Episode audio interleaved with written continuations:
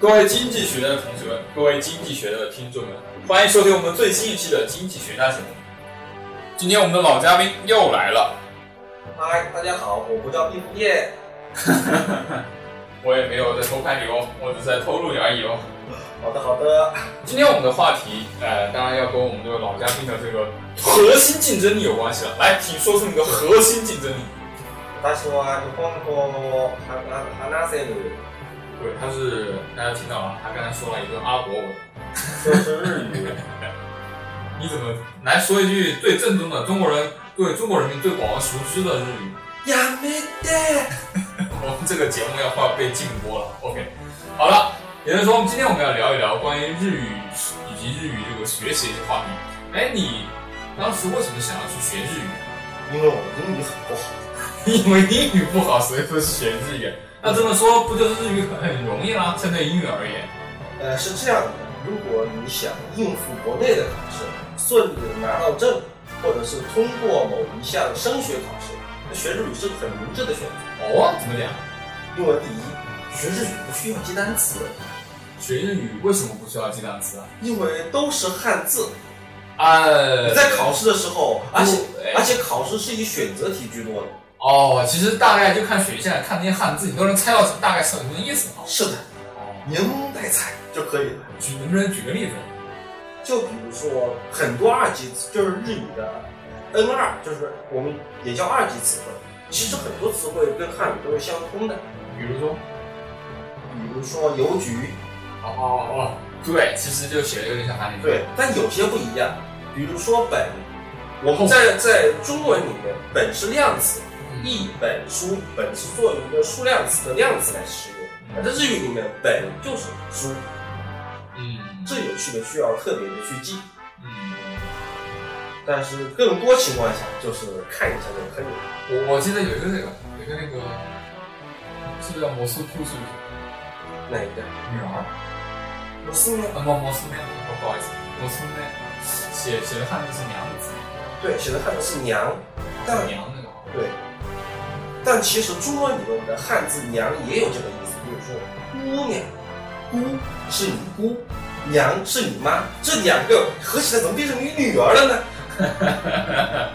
所以它这个娘在古代的汉语，古代汉语里面也有这个意还有思。小娘子嘛，对吧？小娘子她不是妈呀，她小娘子是小姑娘。对对对，那这个学日语哈，你觉得这个学日语中的一些难点在哪里？难点主要是一些虚词的用法，它比较难。比如说，就比如说一个 no，一个 no 可能有很多种用法，嗯，或者是一些词，或者一些词的音序名，你可能要记很多嗯个。呃，好吧，你这个说的有点有点太专业了啊。就比如说，就像汉中文里面多音字一样嗯，在中文里面，一个汉字对应一个读音，嗯，基本上能够对应，除了极个别的多音字以外，我们在汉语里面多音字是个少数情况，在日语里面多音字是个多数情况，啊，因为几乎每个汉字都会有训读和音译。然后呢？呃，然你知道后为什么日语就这个东西有音读和训读吗？我知道为什么。为什么？因为它是跟日本的这个汉字传来之前和之后有关系。他们开始用的是万叶集里面的万叶假名，也就是说每一个并不是现在写的那个假名，但实际上是一个一个的活生生的一个汉字。嗯，然后慢慢慢慢发展以后，因为当时男的是用的汉字，比如说就是什么古世纪啊、日本书记这些记纪文学这一类都是汉字，然后一直到汉文诗集和《怀风藻》也是汉字，然后后来旅流文学的发展就有了，旅流文学是什么？就比如说像是《源氏物语》这一类作品，哦物只是语不对物语文学兴起以后，然后假名就开始有，就开始在文学作品中出现了。但是据说哈，据说你知道在这个啊、河，你有没有听过河洛语？是上上方落语，河洛语就是就是在黄河、洛水之间这这个这一片区域说的那个话，这个话传到现在，也就是闽南语，也就是说河洛语就是当时隋唐时代的话。而在这个闽南语当中，有一个叫做文读跟白读，我在想这个是不是对，因为那个时候日本跟这个中国的这个是有交流很紧密，是会不会是在那个时候就学去了把这个嗯闽南语的这个河洛语的文读和白读变成他们的音读和训读，有没有这个可是能？是有一定联系的。就比如说，比如说古代汉语里面十九折，十九折里面的“浊”就是以辅音结尾的字母里面，你去看，凡是在古汉语十九折里面以辅音结尾的字母或汉字，在日语里面通常是由两个音节组成的，嗯，就会有两个辅音组成的音节。哎，这哎，我其实有点有点好奇哈，我们来说几个，看一下这个闽南语跟这个日语有有没有哪些共同点哈？比如说你们的你们的这个车语是什么？像虾啊，汽车就是汽汽汽车不是在汉哦，我知道日吉东虾。对，其中一项那那闽南语中是是掐，恰茶呢？都恰都豆腐哦， 掐，恰，果掐红茶。嗯，对。哦，那闽南语中是白，掐林白。对，可这也是因为母亲这个这个怎么说呢？你看啊，嗯你有没有听过我们这边不是原来我们小时候有吃过你的沙爹牛肉干吗？对，沙爹味。但实际上沙爹味是真正的，就是闽南语的一个音译过来的一个词，那应该叫沙茶。这个爹沙茶酱，对沙茶酱其实就是就是沙爹酱。沙茶沙爹，加上牛奶，爹爹是有点像的。茶就是啊爹。对，然后那然后英语里面变哦成了 T，哎你们你们这个日语中说美国怎么说？ America。哦，应该是用英，应该有一个叫 Migo 吧？对，可能是二战以前的说法了。啊，对，但是闽南语中美国也叫 Migo，因为它这个由这个因素变成汉字的嘛，啊，就可能会有，因为一不是汉字跟读音并不是一一对应的关系。对对所以对，说你就比如说不时，台湾的叫不 息，对都是有的。对对对对对，就是中国文化这个方言其实一直都是在改变，但是唯一不变的是这个字。对，字是不变的。但有的时候自己也有变化，比如说不时，台湾人就写成那个不，然后写个希了。比哪如个说西啊？希就是那个希腊的希，但是翻译的不一样。对，就是字还是有区别。比如说斯大林，斯大林，中文里面写斯就是斯人以斯人以事的那个斯，哦，但是在哦台湾里面就做史，历史的史，啊，史大是林。是是是是，比如说这个米其林跟麦其林，这个对对跟对冰淇淋这种对也是一样，这是就是啊这个翻译的选选择的字不一样。对。那关于这个日文学习，你觉得你学了日语之后对你的生活有什么影响？当然有好处啦，比如比如说说看片子的时候更方便嘛。如果能过看日片子的时候对方便，那不就没有单词吗？都是都是动作片、啊不，剧情片也一样。剧情片，对，你可以看得懂吗？比如说看动漫之类的还是可以的。哦，你如果能够达到公共语，就是日本语能力考试 N 二二级水平就可以了。就可以听，基本上听得懂这个动漫语。对对对，而且你也能够基本上通过，就是参加本科的高考或者研究生考试的日语。哦，能不能教大家说一下日语？比如说《海贼王》用日语怎么说？啊，这个我还真没注意呢。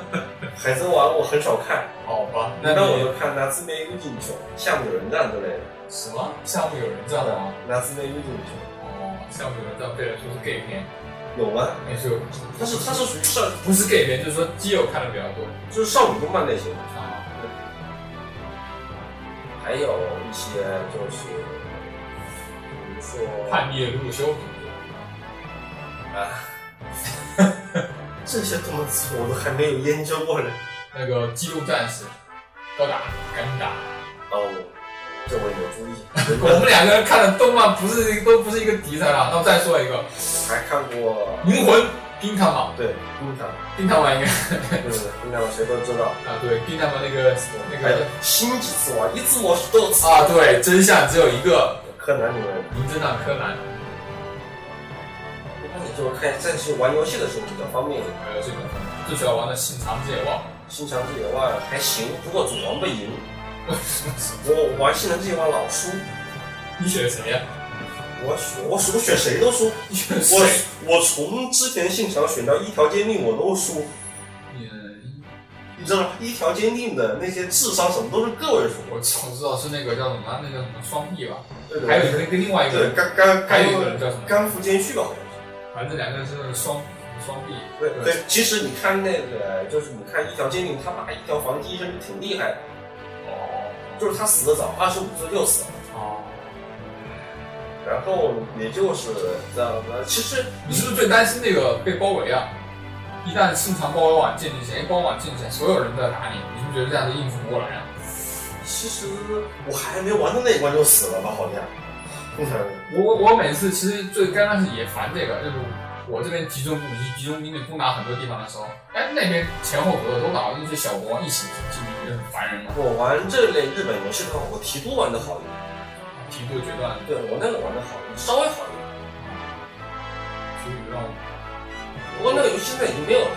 我我我我我玩过几次，就是哎没有投入进去。而且有一些游戏的设定啊，感觉太复杂了。比如说《太平洋之蓝》，那游戏里面你要调海军、陆军、空军，那个设定太复杂，不好玩。尬战略可能稍微简单一点。对，大家略稍微简单一点，战术上可能好一点。不过那个对日语要求不是很高。你比如说玩一些文字类的游戏，对日语要求高，比如说，比如说什么克拉拉的、不是还有一个叫什么那个 L，新统一，对，那些对文字要求是挺高的。就是那个你过了二级，基本上都差不多。其实可以通过这种方式学日语，或者说你的，对对对就是你的日语达到一定程度，拿它作为阅读材料。对对对，但是还是离不开中国教材，中国教材其实很重要的。你觉得你大学都我学了，我从大一开始的，断断续续学了也有两三年了，两三年，两三年就达到二十，差不多。那就跟我们授一段日语吧。那就比如说，我就来一段《论语》《论语》里面的话吧。哦，《论语》有日语版的哈。对，就比如说，十十五而志于学，我嘞就， 来吧，先删掉吧，看， 没事没事，放轻松，take it easy。嗯哎我嘞就过你写的，干部活过了啥能不能有那种孔子的感觉出来？就想象现在是孔子，然后只不过你变成一个日本孔子。我是拐子，怎么能是孔子呢？孔子这么个大圣啊人，我可变不了。就是讲就模拟一下那个情境嘛。孔子在说这句话的时候，吾带点感情。比如说吾十有五而立而志于学，哦，有日语带有日语我的感觉，嘞九有五にして学に心さす。你这样说话有那种日本天皇的感觉，这个日本人贺意。但是我要你有点感情出来。假想一下，你是一个芭蕉伞，你是个诗人，我十五岁才上学，你让我怎么能够有那种感情呢？不，我我的意思是，就是就是想让你有那种有那种说日语的感情，就是你刚才说那话太像日本天皇那个投降投降那个诏书那个那个声音了，好吧，他太们没感情了。他们都这么说。来一句，我嘞九有五にして学を心さす。三十にして立つ。四十にしてまとます。五十にして懸命を知る。六十にして OK OK 無 OK，理しなかった。嗯来点那个。假如说你现在是织田信长，你要想织田信长说这句话，要怎么说？我本来就是就是当毛利人救的命，就没啥野心。说一说嘛，说一说，就是给那种感情嘛。喂， 就这种感觉，敵は本心にあり。就是我。什么游戏ですか？哎，为什么我我觉得我我我我觉得你说你是不是就是听的都是比较官方、比较标准那种，很字正腔圆那种日语，就是。可是我觉得跟你这个说话那种声音，跟我的动漫那种感觉有点不一样，是不你一就太样，官方了，会不会有这种感觉？有太天皇的感觉。那倒不至于。你去听那个日本天皇那个贺音，真的，嗯我怎么说，就那种感觉，字正腔圆。他可能说话有点死吧，可是你听见这平成那样说那样说话，他不是很死。哎，你觉得日本天皇都是不是他们有什么共同特点？共同特点就是都没有户籍，都没有选举权和被选举权。都没有户籍，对，他们是没有户籍的日。本天皇没有户籍，对，没有户籍，没为有什，么？因为他不属于，因不为属，他不属于日本国民。不，他没有政治权利啊。那等一等啊，日本天皇贵为日本的一个政治象征，他既然没有日本户口，他他们他没有政治权利，那属于哪国人？那那那他是日本人，他们但是他不享有作为国民的政治权，是没有选举权，被选举权。就说日本人，就是日本天皇是不能够参政议政的。对，他只是一个，他叫象征天皇制嘛，是麦嘎塞给他制定的。那我有一个我有一个问题，你是就是说天皇没有，那天皇的你的亲戚啊，皇亲贵族，我们这些华族们他们有这种权利吗，有这种权利吗？严格来讲，他们都是没有选举权，被选举权。那这个扩到什么范围？华族在二战以前他们是有的，但后来就麦克阿塞来了以后就没有了，麦克阿瑟啊，就他们就不不允许华族有这种就华族就没有了呗。二二二战是个标志，二战以后华族就已经被 over 了。哎，这个华族跟我们这个传统贵族相比，理解上有什么有什么不同？理解上，嗯，但是日本华族，华族严格意义上来讲就是贵族，但是它的血统性强调是血统啊，，对血统比较单一。就是天皇那一脉。对对对，不还有还可以姓袁或者是姓哦藤原、或者姓菊都是可以的。原平嘛，原平二世嘛，但是如果姓菊，真正的华族定义，啊不，姓菊是他起菊是哪个种？橘子的橘，他喜欢的橘。但是到了近代以，近代这个时候啊，就是他们家的直系亲属。然后麦克阿塞以后，嗯那就人又少了一些。管这个事务的，在日本叫宫内厅，哦，好像据说现在管宫内厅的人是那个前田利家的后代，他他的后代在这管那个宫内厅，哦，不错呀。那他们现在这个大概有多少人？那就不知道了。哦，他们是不是有什么特权吗？这个华族，就是没有选举权，没有被选，没有被选举权。反正就是把在政治上完全拒绝他们，对对，但是可以做其他事情。做实在就是国家给钱吗？国家象征给钱了，给多少钱？那就不知道。据说不过肯定给的挺多，哦，哎，他们从各这种资料上来看，对，那华族跟这个武士这个这个阶层相比的话，他们有有重合吗？会重合？呃，武士的话，就相当于他是一个保，一个是保卫职能，嗯，一个就相当于行使的是一个是政治职能。但是后来啊，后来幕府做大以后，他对啊又有政治职能，就从宫战那边又拿过去了一部分。对，然后后来又说是又后来又有什么公武合体，各种思想。嗯然后后来这一家又被消灭掉了，嗯，然后呢又会又有了个军部，导致了二战， 然后完了之后这一部分就被彻底砍掉了，然后公家也没有了，有一个这样的问题啊，就是关于这个日本天皇在二战中的这个作用问题，啊他真的像他所说的那样只是一个象征吗？但是有些资料反映，其实，呃，日本天皇是日日军的直接或者直接最高权益，不是说是民意的权肯益。定是有关系的。说各种战争在制定什么，都要有天皇的批准才能够进行下去。肯定都是有关系的，他肯定是他肯定是有犯罪责的。嗯，只不过是为了保护对对对，因为要换取和平的占领，然后因为美国要换取和平的占领日本了，为了避免日本民众的反抗，日本人真的那么信他们天皇吗？现在好像都不知道了，都不信啊，他们只关心总理大臣是谁。这个好好好难记啊，好多人啊。就知道他们的朝代也很难记嘛，比如说现在是平成二十六年，啊，这就不大好记。反正我知道我是平成元年的，我的虚岁就跟平成是一样的。平成元年对我八八九年生的，八九年就是平成元年嘛。哦，然后在八九年以前，那八我八不知道，年我是平成二年生的。 就是八八年就是昭和二二六六十三年了，哦，民国多少年？民国是民国一百多年了。哎，民国哦对哦，辛亥百年。对，就是这个年份不好记。不过你想想，中国二十四史，真的一个中国历史类的年份还难记。所以要有一个公元来纪元嘛，对， 比如公元一二三四年，你知道这段时间发生了什么？不知道。我我我我我现在好像是不知道是金朝建立还是金朝灭亡，反正就是跟这个有关。反正历史文在一年份，我觉得挺常见。那你这个学了这个日语啊，你在生活中有没有说，比如说做梦的时候会飙出日语出来啊？有一次我室友说我讲梦话的时候说日语，我说那一次很正常，因为我感觉那次我做梦梦到我去三菱公司面试，三零四年但是我记得面试的还是上海大中华地区的什么一个助理， 哦，当时很紧张啊。然后我舍友就说了：“你怎么说梦话才说日语？”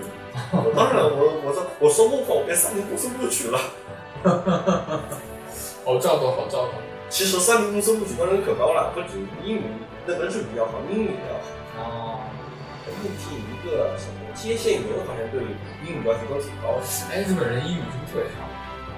我负责的几个学生里面，就是发音国立国立学校的学生英语水平好，私立学校的学生英语水平差。我的意思就是那个发音就特别特别奇怪，也是看人，不过总体来讲是不是很奇不行，总体来讲他们不行，尤其是那些私立院校毕业的学生，嗯完全不行。当然不是那种早稻田啊、庆应那种私立学校啊，我说的是地方性的私立学校，日本最好的学校是不是东京大学？东京大学。早期的帝国大学是不是都是？呃，对，就是东京大学、京都大学，然后九州大学、东北大学、北海道大学这一类 北的，大学，对对对，东北大学，不是我们那个东北，我知道。但是我们那东北人很厉害的。嗯，我们是东北，我们是那什么吉林大学，二四九八五这些声音。就这类学校，我们你有没有那想过去日本留学啊？费用太高了，怎么高法？我我估算了一下，大概要五十万吧。五十万读多长时间？读如果是本，无论是本科还是硕士、博士，都得要最少五十万，没有奖学金的情况下，得准备这个数，十万。奖金给的多吗？是不是我有一个大学同学在那边，他拿的是文部申请的，也就是相当于我们教育奖学金，他一一个月大概能够拿十四万日元。哎，对了，所以他说，其实生活费还是不够的，十四万日元现在多少呢？就是一算成就是十四万，那么去去两个零，按照现在的汇率乘以六，哦去去两个零乘以六，十四万去年那个对，那能弄不过来，我我数学不好，七千多，万，对对，七差千不多，七千八千七千到八其实千，不够的。其实我学日一语个是月吗？呃，对，一个月，哦，对，日本人那个物价很高。对，很高的。其实我学日语主要是为了考研。哦，你想，考研的时候，如果你是考研英语，你每天都要复习英语，日语不需要每天复习，我一每个星期看一次就可以了。哦，这么好，为什么呀？我就想，因为小语种嘛，题考的人少，简单对题出的简单。其实英语不应该把题出这么难，但是考的人实在太多了，所以说对学对个对选拔太人学才个选对拔功能了，于是题就变难了。其实不应该这么难。哎，所以一考就考上了研 究生，要不然以我的英语水平，估计考研究生下辈子吧，接下来就是打算去读博士了。都就有点困难了。因为博士各个高校自主主题，它那个日语的话，总体来说还是比英语简单，这是肯定的。还是简单。对，能出哪些题目？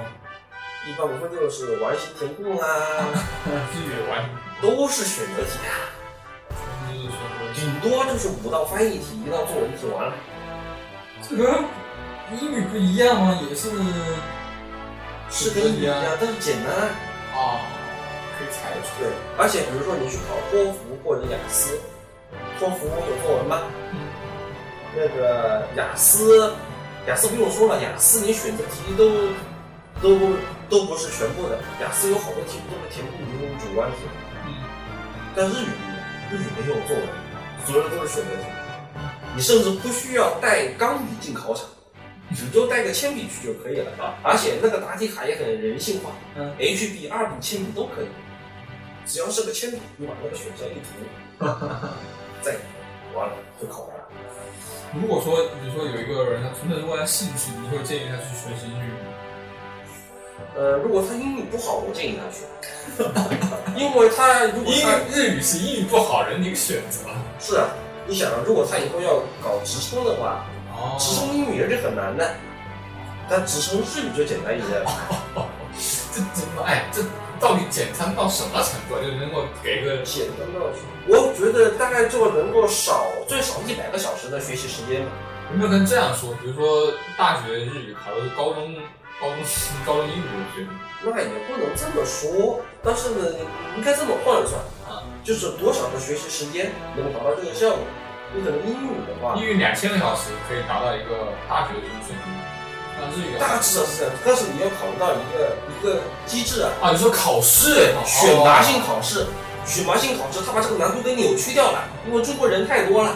日语则没有提到这个对选拔对性，只是一个及格线。日语知识，日语的选拔性没有那么强，哦，它相对是比较标准的，而英语它已经变态掉了。 因为这么多人你在，对英语的这个对，其实并不是英语有问题，不是英语有问题，是考的人多了，我们要选拔，啊对，选拔机制就发生了变化。而且这个随着这个互联网技术啊，各种信息的越来越丰，学习资料越来越丰富啊，其实整个中国人的这个英语水平是提高很多的，对，是提高了很多，但是为什么它还是很难呢？因为还是人它多的。选拔机制把它给扭曲了。那日语就不存在这个问题，感觉就是很痛恨， 很痛恨英语啊，不是感觉很痛恨英语，是因为这个选拔机制把英语教育给扭曲了。哦，没有，啊对啊，你想那么那么多人要对要考试对要选拔一个地方，你不扭曲对，那怎么选拔？他也不对，他也是，其实也是合理的，但是对呢啊，他太看重这个权重 了，所以说你用日语，你如果工作了，你英语不好，你学个日语，如果又能够考直升日语，那是最好的，嗯，屌爆不直接跟你工资有关系吗？啊！或者跟你待遇有关系？你为了你好的待遇，为什么不学？嗯，是啊，所以说这个，可是日语的话，还是说兴趣的话，很容易找，因为大部分的动漫，对每个动漫都挺有深度，挺有意思的。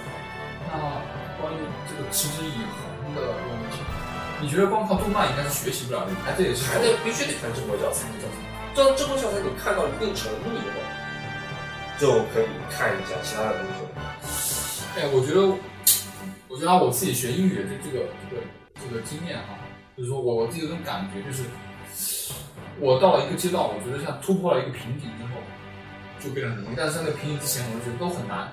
英语是这样的，你在这个瓶颈里面，你没有突破这个瓶颈，然后你考试比这个瓶颈要难，所以你不突破这个瓶颈，你就没法通过考试。但是、哦但是日语是这样的，你达到了一个瓶颈，但是考试是在这个瓶颈以下的，就是你即使有瓶颈，但是你能够通过各种考试。中国的啊，我们说中中国哦人能够能够解决你学习和生活实际的考试。我知道我这个瓶颈是什么，我这个瓶颈是词汇量。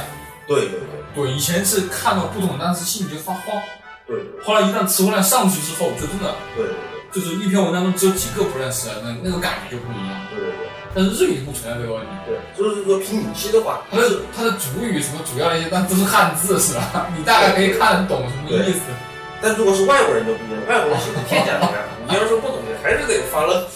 对对对对对，其实是一个相当于针对当前的一个考试策略的一个灵活的你你平灵时活地方。你平时是怎么学的日语？我就是看的任贵平的《日语教程》，我有平时日语叫什么？我这本书我觉得比标准日本语更简练一点，更紧凑一点。啊你学到这个就是说你是这个你在大学阶段的，就是对对对文化。先看紧凑的教材，再看松散的教材，效果比较好。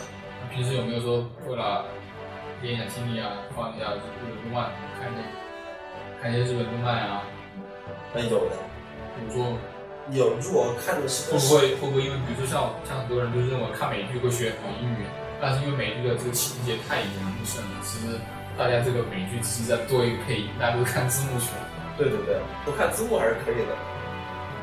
像日语其实也是一样的，你看一些跟生活比较息息相关的，我觉得动漫的节奏哎，，你推荐大家一下这个中国这个跟生活息息相关的一些动漫吗？就比如说日常系列，什么高中生日常、男子日常之类的日常系列的，它比较那个会不会很好？我觉得那个，哎，我不知道为什么，我觉得好经典，每次看到我都有种热血沸腾、有种感动的感觉。我应该知道我说什么灌篮高手，啊？对，Slam Dunk，哈哈哈那啊个也算。那个算好。给我感觉的话，它只是篮球跟这个生活比较接近，哦而日常系列哎的动漫就是跟你所有的生活都比较接比近。如说，给给我们大家推荐一下。就比如说高中生日常系列、男子日常系列，在网上百度一下就可以知道了。没有比较著名的吗？这个存在感比较稀薄，哦，但确实是个学习的好方法。哎，比如说《花样男子那样男子，那给女孩子看比较不错。》，女孩子看比较不错。反正我我觉得，动漫的话不如看日剧来的过瘾，日剧，比如说半泽直树之类的。呃，不好意思，没。半泽直树讲的是一个银行职员的故事。哟，银行职员的故事对，对对，讲有没有讲那个金融机构那个运行这个？对对对，讲了一些比较很很不错的，也讲了一些金融银行跟金融企业职场方面的一些事情。哦，各位经济学家同志们，你有福利了，可以去看，对或者看一下这个。半泽直树在中国人气算是很高的，应该去看一下。主要是你冷不丁冒出个日本人这个名字，大家都会往往动作片去想。是吗？半泽直树是芥雅人演，啊芥雅人，他是早稻田大学毕业的，这样啊，对，很有名的演员，男女男的，对，这是中国腐女嗯公认的那种小受级的男生，小 受级的，年纪还是挺高的。他要出演明年大河剧里的那个真剑王嘛？哎，我我我我有个问题，就是因为我看那个《银魂》里面有有有两个词，一个是大河剧，一个是龙马传，对，什么意思啊？ 《龙马没传》听没听没不知道。大河剧就是每年 NHK 官方电台嗯要搞一年的播一年的电视剧，嗯，那个剧就叫大合剧。比如说今年播的是《花染》，去年播的一年只是播一部剧，对一年只播一部，那那一部剧要持续放映。一般情况下也有播半年的情况，不过很少很少。那《龙马传》呢？ 《龙马传》是零九年的大合剧，啊，《龙马传》是一个电视剧，对零九年的，大河剧是一个，就是说一种类型。对，就相当于中国央视的那种主旋律片子一样，哦，它也是一种主旋律的片子。我看过大奥是不是也是一种？对对对，它其实都讲的是主旋律。哦，明白啊了，我就说什么今年大河剧是《龙马传》，你没有上，没有看。大合剧《龙马传》是零九年的，龙马传讲什么内容啊？就是讲的版本龙马的故事，版本龙马是是日本的一个革命家，啊，就是主张那哎，个版本龙马，对版本就是坂田一世吗？对，应该是一样的。那你如果里面不还有个吉田松阳吗？啊其实这指的是日本革命家老师吉田松一，对，还有啊他那的名个字都是跟日本的那些维新革命家对应的，桂枝桂枝小太郎，就是是桂桂枝小五郎，对，桂小五郎，还有那个近田勋跟那个近田勇。对对对，真选组，那那是新选组嘛？都是都是对应的，一 对，不是恶搞吗？全恶这搞，有一集就特别搞笑，就是他们说那个小学生因为看《银魂》，结果在写那个什么那个那个维新三杰的时候，把把桂小小小太郎把把桂小五郎写成桂小太郎去了， 那被投诉了。 反正那个也是很有名的。啊，哎，说到日本的话，你有没有比较喜欢呃或者说比较佩服的这个日本的人物？我最近在看《花染》，讲的就是吉田松一妹妹的故事，吉田松的妹妹山文，啊，你这干嘛？就是她是一个革命家嘛，她就是写了一些书，讲了一些就是关于一些现代化的一些国家建设观念。我觉得他应该是把西方现代化比较早系统性的移移到亚洲的一个学者之一，叫什么花染？呃，吉田对吉田松一。田松今年的大合剧《花染》就讲的是吉田松一妹妹的故事。哦。其实很多人说看他妹呀、我们就爱看芥雅人的真田丸，怎么这些玩意儿？因为芥雅人的颜值比较高啊。真田丸？真田丸是明年的大合剧，哎，等一下，真田丸是不是真田幸村建立那对个对对公式叫真田丸？对对对，就讲他们哦明年他们都是期待喂明你年的说那个人真田丸就演的是真田幸村吗？那我不知道，芥雅人反正明年要演真田丸的主角好像是。真田丸主角不就是应该真田幸村吗？，对对对，那就应该演真田幸村啊。也不排除有什么意外情况啊。因因为《半泽直树二》还没拍呢，半泽直树啊，还没拍，好像说是今年十月份，万一又跳票了，跳哦票是吗？就跳到明年去了，那就麻烦了。哦，这就是我看《银魂》的时候一个苦恼，有些有些词都没有我没弄懂。然后其实我觉得吧，这些片子虽然说是主旋律，可是拍的都还比较深入，还是比较有感染力。你最喜欢哪个？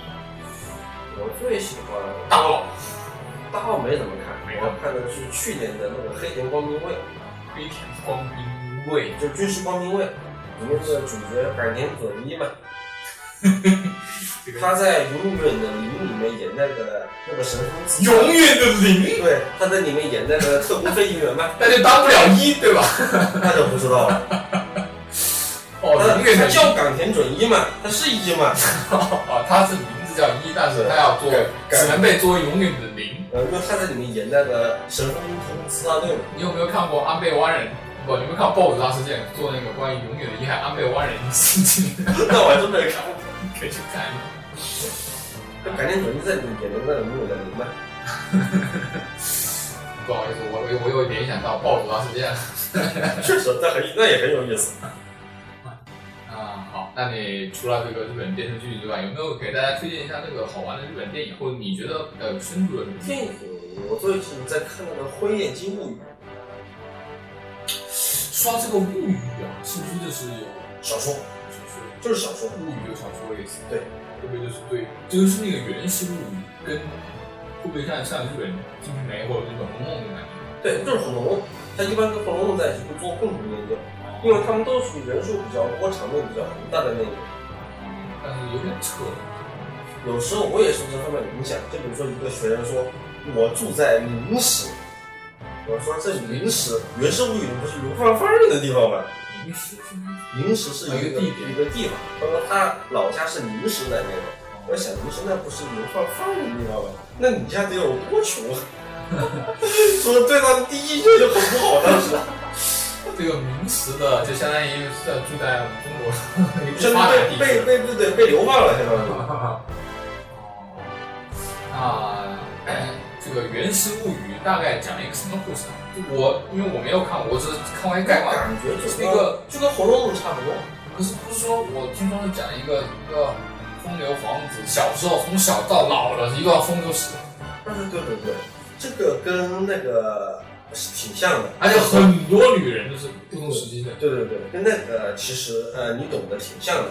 据说是只是不写了很，只是不是个女官是吧？子氏呃氏部是氏部省，她是那个氏部省的女儿，哦好所以像是这么个关系。四部省的女儿叫只是部，对，或者为什么要这或个者为是什么要加个子呢？或者是她本人担任过事部，这好像这是好像事部不是女官吧？我记得，事部好像不只是女是官部不是个女人吗？那么他不可能是他可能是事部省的那个官员的女儿，哦，然后她的名字叫子对，有可能是这样，学历。确定。因为这个其实也没有定论的，哦只是会跟青少纳言，就就是是说矮人又是又是枕草子的作者，好子又是假的。这两个都是官名，只是部跟青少纳言其实都是官名。嗯我我我就知道另外一个我知道比较有名就是光白，对，光白是不是就是是那种比较大的光白？最大的官老不好？对，光白、征夷大将军、开疆大臣，大家将军将军世代都是小兵，有 没有有没有听过这句话？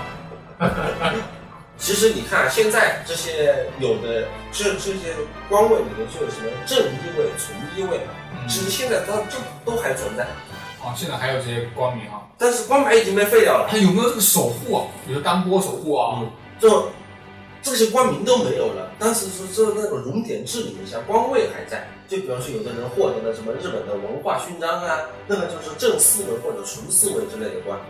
就说现在这个日本的这个古代的官名，希望现在做一件现代的荣誉，对对对，变成荣誉称号了。就比方说这个发明方便面的人，伊藤百福，他就拿过那个勋章，他就是正四位的勋章。这个思维，相当于相当于古代什么官？正四我觉得跟明治光秀的那个、哦那个光差不多，明治光秀，哦风平官。就是什么什么手啊、日向手啊这种官官职差不多了。你看中国其实也有，中国有个姓严的教授就拿过日本的文化勋章，而且好像是目前唯一一位就是文化界受到天皇界限还健在的中国人。哦，这所以我们啊中国也可以搞一个，比如文化界搞汉乐，汉民大学是史地的勋章，中国也应该有，也应该有这方面的勋章吧？比如说五一劳动奖章，其实你们不刚发了吗？那是劳动节，那个科科技方面也有。我我知道这种勋章是有，就是名称就如果你换成比如汉林院大学士就屌一点嘛，你说劳模劳动模范就稍那微可可能是社科院他们负责的，那个味道就少了一点。那可能是社科院他们负责的，这是都有，就是只不过这个方面就进化到现在，就是变成了那种儒乐，这其实就是一种儒乐了，啊、那你跟在实权没有关系，跟其他的政治只权利是都没有只关是系。做一种俚语，对，嗯是这种儒哎，那你觉得你对你学了日语啊，对日语日本也有一定了解，你觉得你不理解日本人的地方有哪些？对我理解。然后我觉得他们做什么事儿我都可以理解， 太是他们做很多离谱的事儿我都能理解。离谱了！你觉得啊？那你这样那那这那这样说吧，你就说离谱了。你觉得他们什么事情做最离谱？吃吃婴儿包衣，女孩的那个粪酒，那也不知道。那是不是我有就说说我现实情况下遇到的事儿，就是买手机。啊？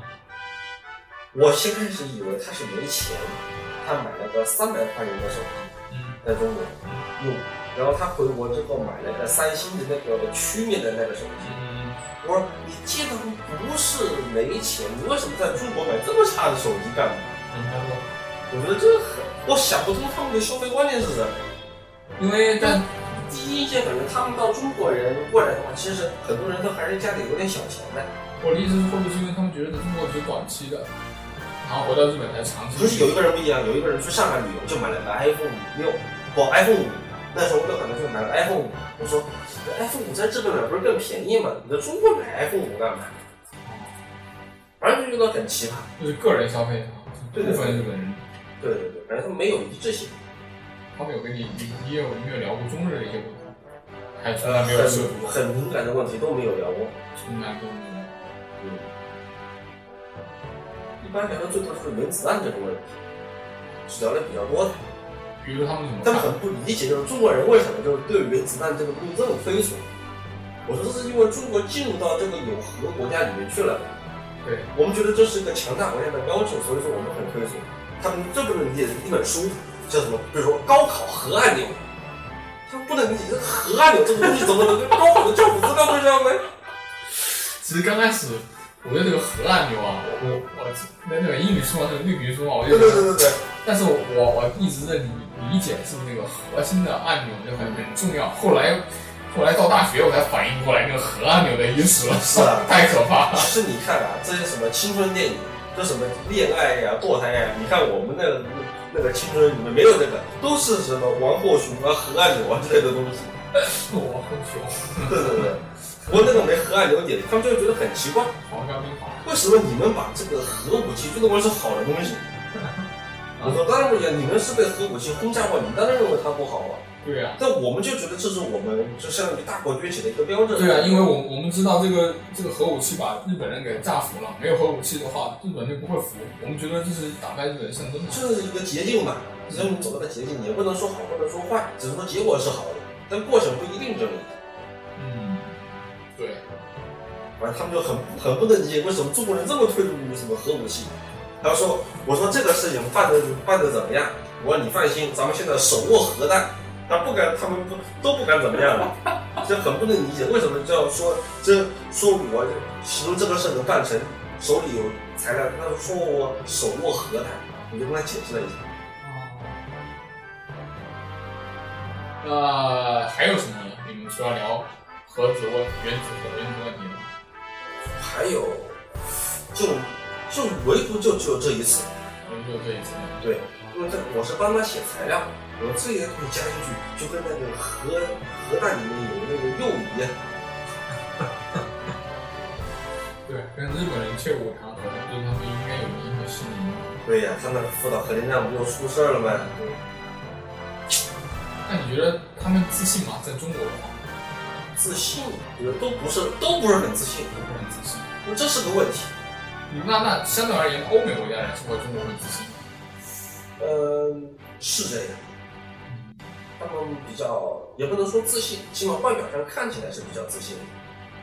日本人，你觉得他这种不自信的表现是在于不就是不说话，不说话，感觉很神秘，神秘。对因为他不会说中文呀，说中文说不你好。也看不，你也从他脸上看不出来他在想什么。习惯不就是很传不很深吗？对，差不多这个意思。不过还好，从来不给我们添麻烦。你看那些带非洲学生的，那些负责中东学生的那些学那些同学，经常就是这个学生不见了，那个学生去哪儿了？你看带日本学生从来不会遇到这种事情。我觉得这是在这个日本日本的一种文化嘛。我记得当时不是说是日本有有两个人质被那个 IS ISIS 给绑架了嘛，最后有那个有一个人不是被被被杀了嘛，对对，然后那个他的爸爸第一反应就是向全市全日本社会道歉，他说给不好意思，给大给大家给社会添麻烦了。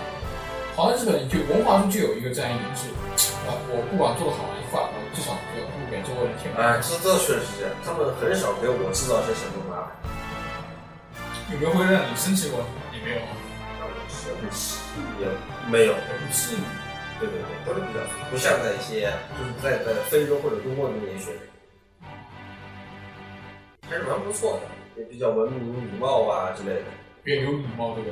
对，哎，那你觉得有些人会说嘛，就是会对比，就说这个日本人这种礼貌会不会地有一种客套的感呃觉？表面上是给大家道歉，但是实际上他这个道歉是有一种责备他情是这样的，有没有原因？如果他向你道歉，你仍然他认为这件事情过去了，他的错误的责任消失了，他哦，们会这么想。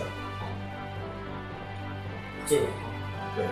那我记得我看过一本书是讲那个日本人说日就是菊与刀嘛，就是而是个美国人写的，我觉得是美国人说的菊花是那个日本天皇的象征嘛，日本天皇最喜欢花嘛。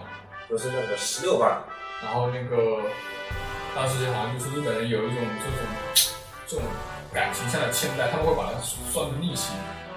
比如说他在这个感情上欠了你，他会如果过了时间很长，他像利滚利延续嘛，会有一个很好的回报来回报你。其实这种文化在东亚文化圈里面都存在，中国也会这样吗？也会这样。